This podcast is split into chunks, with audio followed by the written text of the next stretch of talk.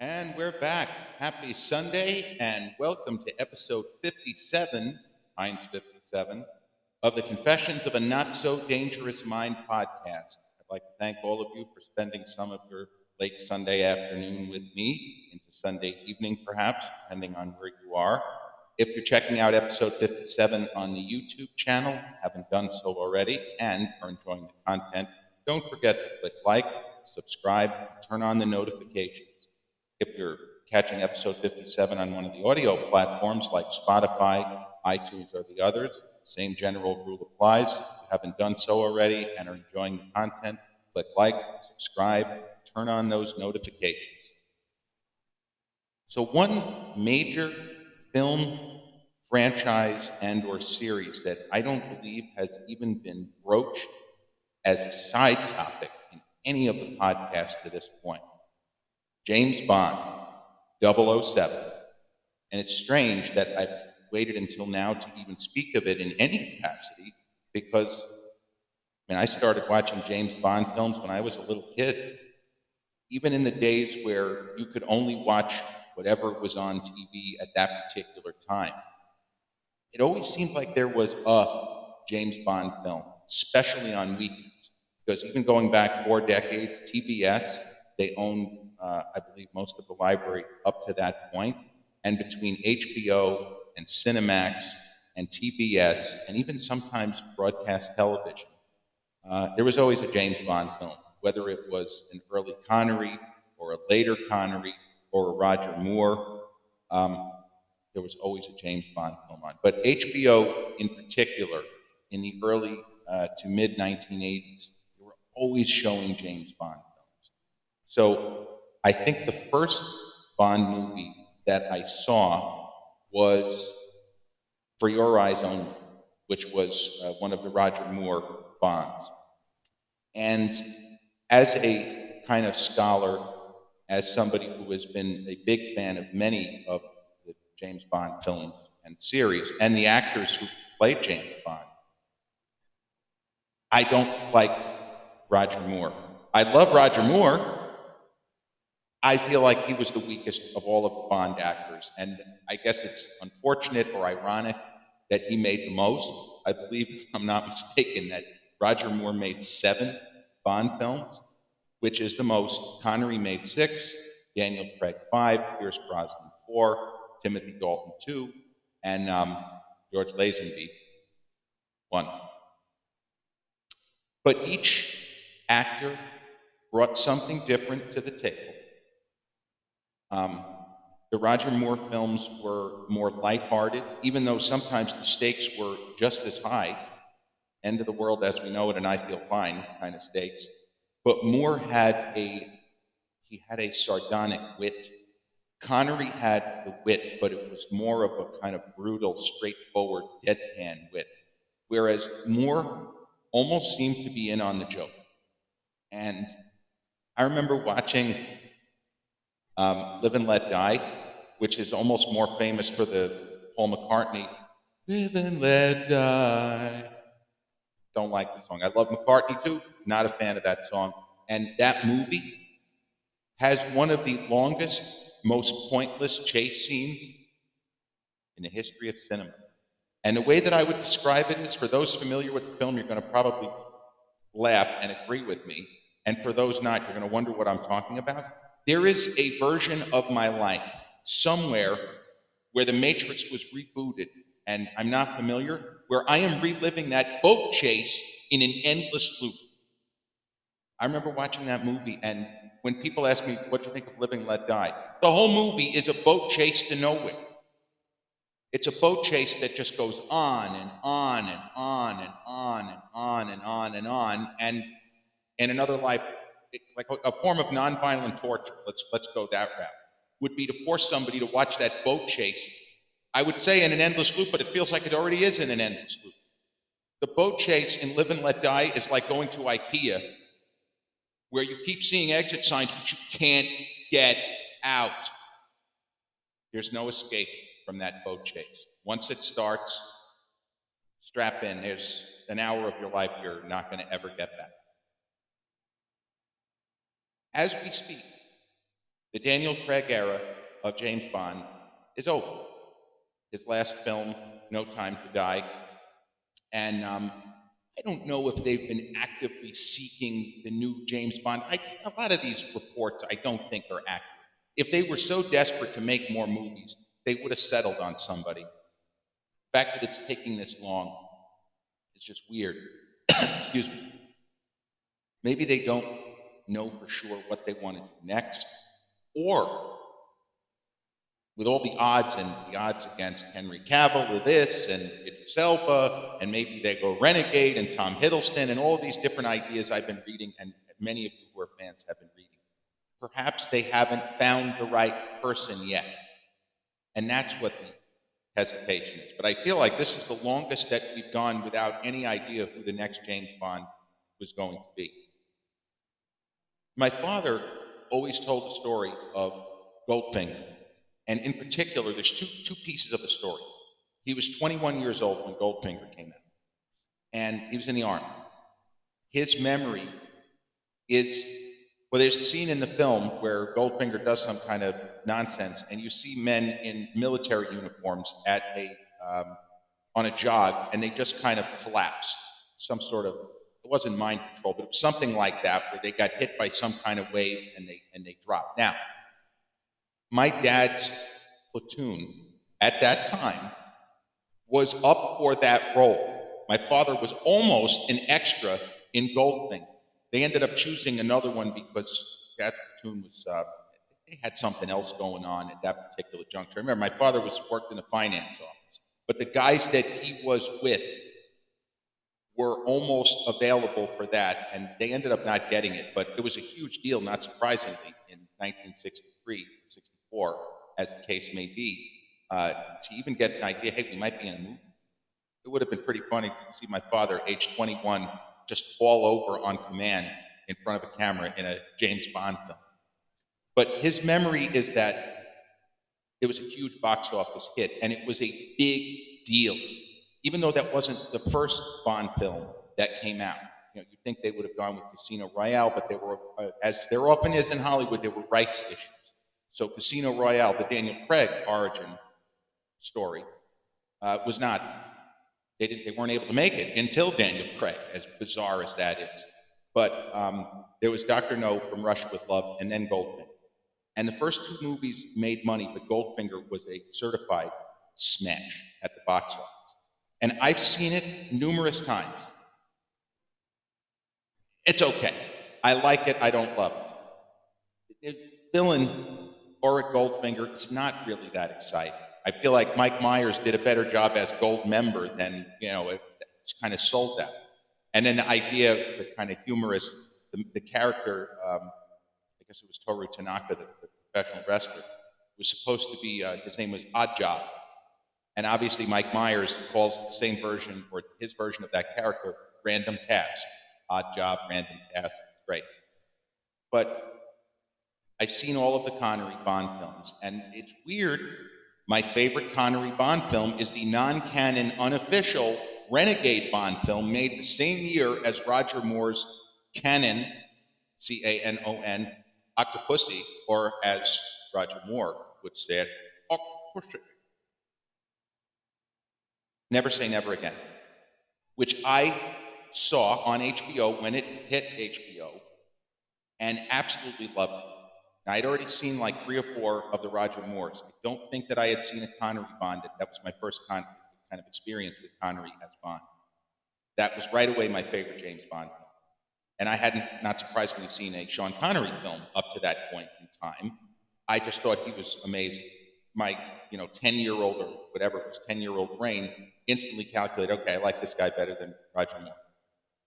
Kids in school used to make fun of the way Roger Moore spoke that his, his English, his accent was so perfect and so clipped. Roger Moore, Roger Moore, Roger Moore. I say, I love Roger Moore. Roger Moore was a scream all those years later. 1996, he did the film with Van Damme called Quest. He was hilarious. He was hilarious. Like the, the two actors least likely to work with one another Roger Moore and Jean Claude Van Damme. And then he was in the Spice Girls movie. That's a big surprise. But forgetting that, There are a grand total, and this is something I didn't know. I have a lot of random movie trivia, as you know, stored up in my head. I did not know this. I would have had to take a guess. Including the two kind of renegade, non canon James Bond films, there are a total of 27.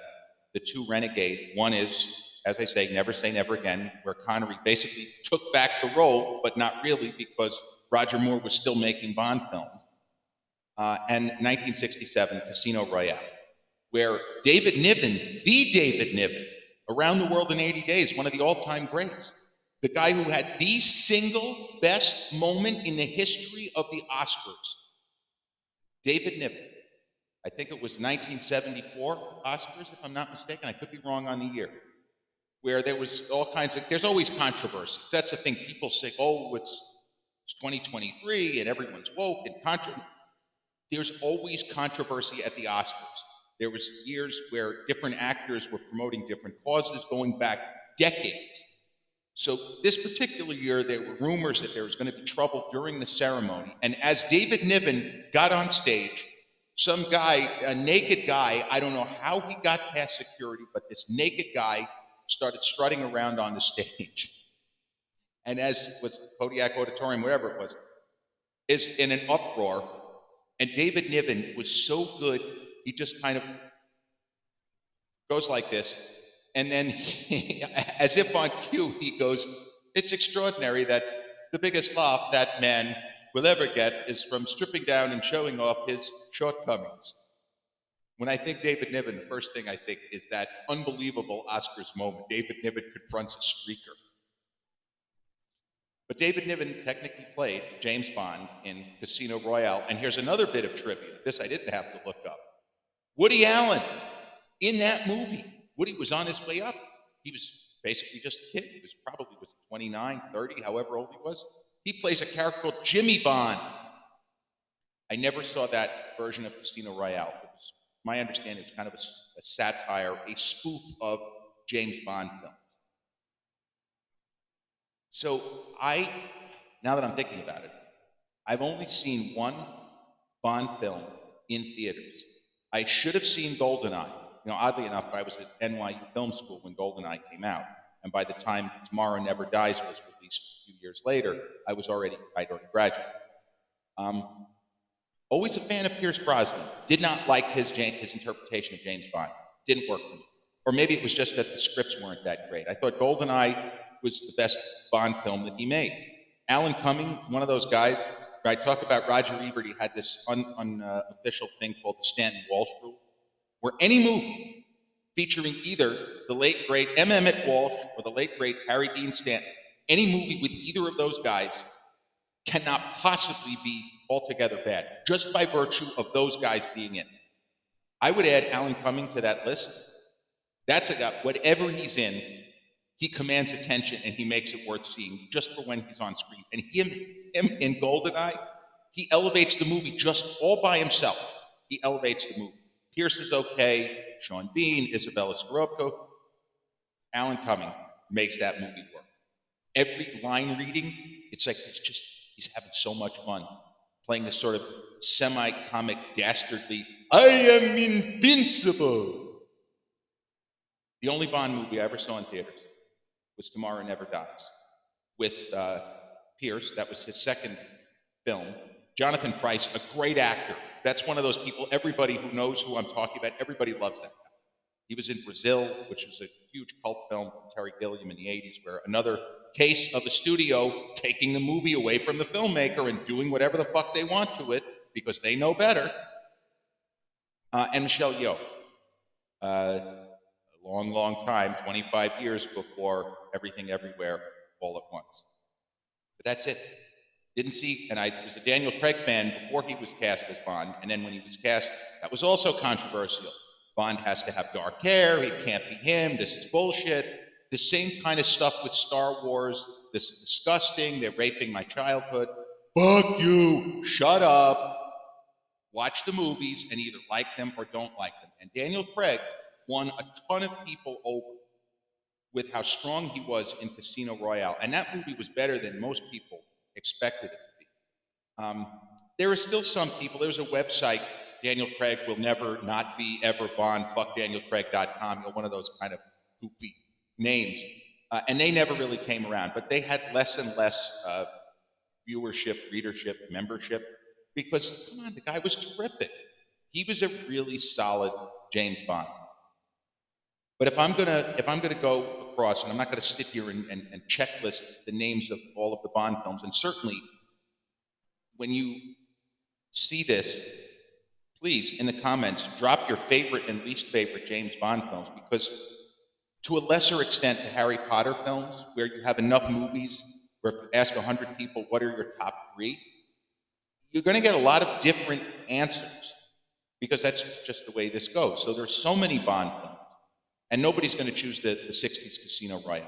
No way. I shouldn't say that. It's very unlikely that anybody is going to choose the David Niven slash Woody Allen Casino Royale. But some people might, if you could say, give me a top three or a bottom three, they might throw Never Say Never Again onto that list. Um, my favorite Bond film is, shockingly, The Living Daylights, 1987, where Timothy Dalton took over for Roger Moore, whose last Bond film was A View to a Kill, which many people felt was a letdown. You know, anytime you have a movie where you have Christopher Walken playing a villain, you got to you got to do better. You got to do more than what they were able to do in that film. And so the franchise wanted to go in a different direction. Dalton had been up for the role many years earlier. Like I believe he was up for the role towards the end of the first Sean Connery run, like the Diamonds Are Forever, like in that range. Timothy Dalton was uh, Royal Shakespeare Theater. I forgot that's theater, but he was classically trained and he had the look. It's difficult to explain, but people familiar with the books, many have talked about, and to this day, they say that in terms of the visual representation of the character, the way that James Bond is described by Ian Fleming, Timothy Dalton is, is that guy. You know, that, that meme, you're not that guy. You're not that guy. Timothy Dalton was that guy. And it's probably why they wanted to cast him when he was so young, because the producers, you know, the early version, Albert Broccoli, um, Albert and Barbara Broccoli, 50 years ago, um, they saw it. They said, it's like this actor appeared from the books. That is how much he seems like the way he's described by Ian Fleming in the novel. The story of The Living Daylights from what I understand, was originally intended for Roger Moore. And there are a couple of set pieces which still have a little bit of a comedic angle and aspect to them, even though it's some serious shit. And then there was a scene that they shot, which is available on YouTube. It's called Magic Carpet Ride. Oh, it sounds dumb. But if you go to YouTube, um, there's a scene where Bond basically makes an escape. Uh, it's just, it doesn't really work. It's too cartoony like some of the issues with the later Pierce Brosnan movies where they were almost like it was like watching a video. But Timothy Dalton was perfectly cast. And The Living Daylights, there's a little bit of gadgetry and gimmickry thanks to um, Q, the, the great character of Q. We've seen different actors play Q over the years, just as M has been different actors and actresses. You know, Dame Judi Dench famously sparring with Pierce Brosnan's James Bond and uh, Moneypenny also, some of the great lines. You always were a cunning linguist, James. You know, he's a ladies' man, he's a cunning linguist. Get it? Yeah, yeah, I get it. Right. Living Daylights is a more straightforward spy story that doesn't have to be James Bond. It, it almost has a little bit of a Mission Impossible feel to it because it's so sprawling and covers so much geography. I mean, the movie begins uh, the Rock of uh, Gibraltar with a spy mission, like a, um, a phony spy mission, sort of training gig gone awry. And Bond gets himself, as usual, in over his head, where he's supposed to assassinate a sniper, but he split second decision realizes this isn't the sniper. There's some kind of strange plot going on here that nobody knows about. I got to get to the bottom. And Dalton, from first frame to last, shows incredible command and understanding of character and poise. And even as very ridiculous, crazy shit, Daniel Craig did this too. But as this unbelievable plot is playing out around him, Dalton, despite occasional smile and wisecrack and shaken, not stirred, he takes the material seriously. Unlike Roger Moore, who would have been joking his way through terrorist incidents and attempted assassinations and people that he cared about in jeopardy. So that film, from the first time I saw it, didn't see it in theaters, watched it on HBO, I taped it. It was one of those movies that I could always pop into the old VHS and fire it up, start watching it, and enjoying. So the second and unfortunately final James Bond film that Timothy Dalton did is another movie that I think is great. It's called License to Kill.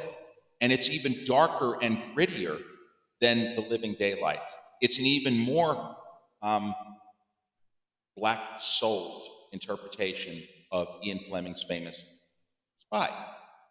Where in this instance, Bond goes rogue, he goes renegade, because his buddy, spoiler alert, you know he's still alive in the later films, Felix Leiter gets basically attacked brutally by a um, kind of a cartel boss played by a terrific actor, always a character in movies, Robert Davi. He was um, one of the Fratelli boys in, in the Goonies several years earlier.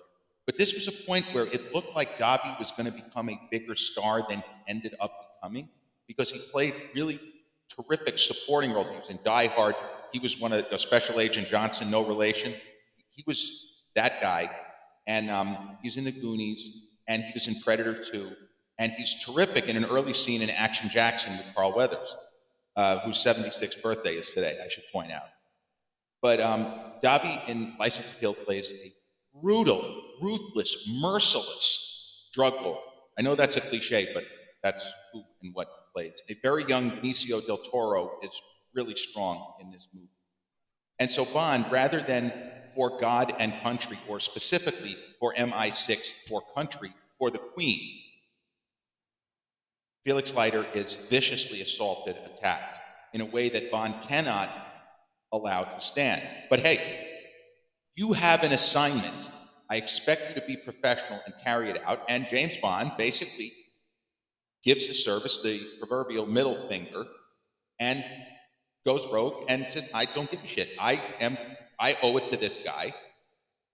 And I'm not going to stop until the motherfucker that did this to him and his bride pays. And that's it. So essentially, it is a revenge story, purely vengeance. With Bond using all of the tactics that he has used to save the world on so many different occasions, even up to that point in the 26 or 27 plus Bond history. He uses all the tools at his disposal, and he still has Q working with him to help him out kind of under the table. And the movie actually was praised at the time for the strong female characters, because often the Bond girls are just kind of set decoration.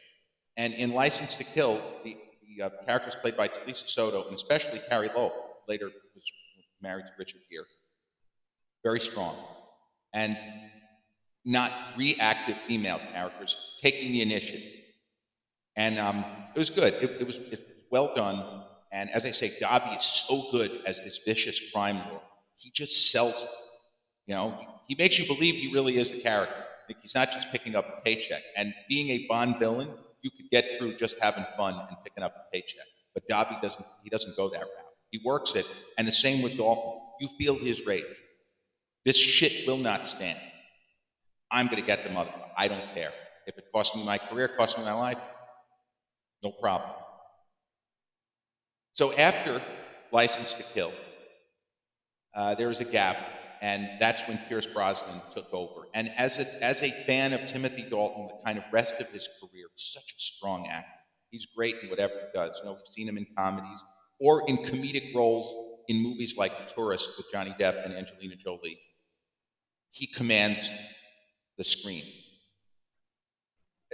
Beautician and the Beast. He's a fucking riot. That's Fran Drescher's movie. He's who you remember in the film. He's hilarious. He's playing the kind of guy that the brutal dictator that James Bond would have tried to remove from power. Boris Pochenko, great name, right?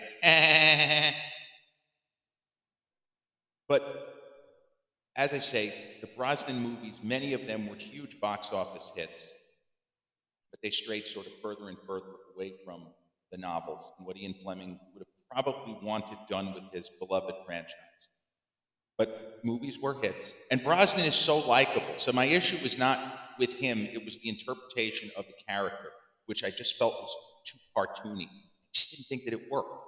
Pierce can only do what's in front of him. And I always said that his best outing as Bond was Goldeneye, which is at least a solid story, very well acted. Sean Bean, another one of those actors, he ain't ever going to phone it in. He's going to give you everything he's got. And Alan Cumming. So two people that you know that there's going to be quality just by virtue of reading the cast list, saying, "Oh, who's in this movie?" But I love Casino Royale, Daniel Craig's initial outing as Bond. I actually rank that in my top three Bond films. And I, my top three list is completely absurd. Not in any order. Casino Royale, The Living Daylights, Never Say Never Again. Totally ridiculous. That that's the Connery movie that I chose and choose. But those are my three favorites. I love Casino Royale. I love the, sort of viciousness of the story. The number of times James Bond gets beaten almost to within an inch of his life or electrocuted. There doesn't seem to be a way for him to win at all at any level of that story, and that works for me. It works. Daniel Craig sells absolutely sells. Um, honestly, I really don't give a shit who who becomes James Bond now. I mean, certainly, if somebody said, "Hey, what do you think about Henry Cavill?" Yeah, fine. He's already played Spies. The Man from Uncle. He's he's fucking great. That's a movie that I would have liked to have seen a sequel, but unfortunately, his co-star in that was Armie Hammer, whose career is completely over. But that movie, the small role that Hugh Grant plays, Hugh Grant, another actor that every single movie he is in, he just cleans up. He cleans up. He did it in Dungeons and Dragons. It's not, I mean, his character is technically one of the villains. He's hilarious. Every scene he's in, he's all you see. The Gentleman, another movie. Matthew McConaughey's movie. Hugh Grant is what you remember. Brilliant. Fantastic. And A Man from Uncle, Henry Cavill, it's one of his best performances, playing a spy, an American spy, but a spy nevertheless. That being said, I'd love to see him get a crack at 007. He absolutely has the look, he has the build, he has the kind of lady killer, you know, thing going for him. Go right ahead. But I also wouldn't have a problem if they decide to go with Idris Elba or Tom Hiddleston. In the same way that I urge people, give Daniel Craig an opportunity. He'll surprise you. You know, you don't know him. He'll surprise you. So anybody who is cast, guaranteed, the family responsible for casting has gone through so many different options and have been, this is our guy. It's not something, as we can tell, given that that movie is now uh, No Time to Die three years old, it's not something they arrive at like. So if whoever gets that role has been put through the meat grind, they earned it. And I would say that if given the right material, they will do a good job. You know? Now, I also want to point out, before I close up the James Bond episode, that when I was at NYU, uh, one of my professors, I had him in the spring of 1995, Jesus, 29 years ago. Holy shit. Toby Miller knew more about the James Bond films than anybody. He wrote a book on it. He was also fascinated by the change of dress, clothing styles, hairstyles, mustaches. There was a lot of really cool shit that he was focused on. But he showed us a montage of the opening shots and closing shots of every Bond film from 1962 until License to Kill. GoldenEye hadn't come out yet. It came out in the fall of 95. This was the spring. But that got me more interested in the earlier James Bond films that I had missed. Some of the more movies that I said, well, I don't really like Roger Moore. I'm not going to watch anymore. And some of the early Connerys like Diamonds Are Forever and You Only Live. We actually watched You Only Live Twice in that class I had with him, which was called Popular Culture and Everyday Life. So with that, We've reached the end of episode 57, the James Bond episode of the Confessions of a Not So Dangerous Mind podcast. Once again, I want to thank you for joining me. I hope you enjoyed the James Bond episode. And if there are movies that I've mentioned that you haven't seen, most of them are available free on various services. I know that Max had a ton of them and Amazon Prime had a lot of them. But if you're checking out episode 57 on the YouTube channel and haven't done so already, don't forget to click like, subscribe, and turn on those notifications. I'll be back with episode 58 real soon. Take care and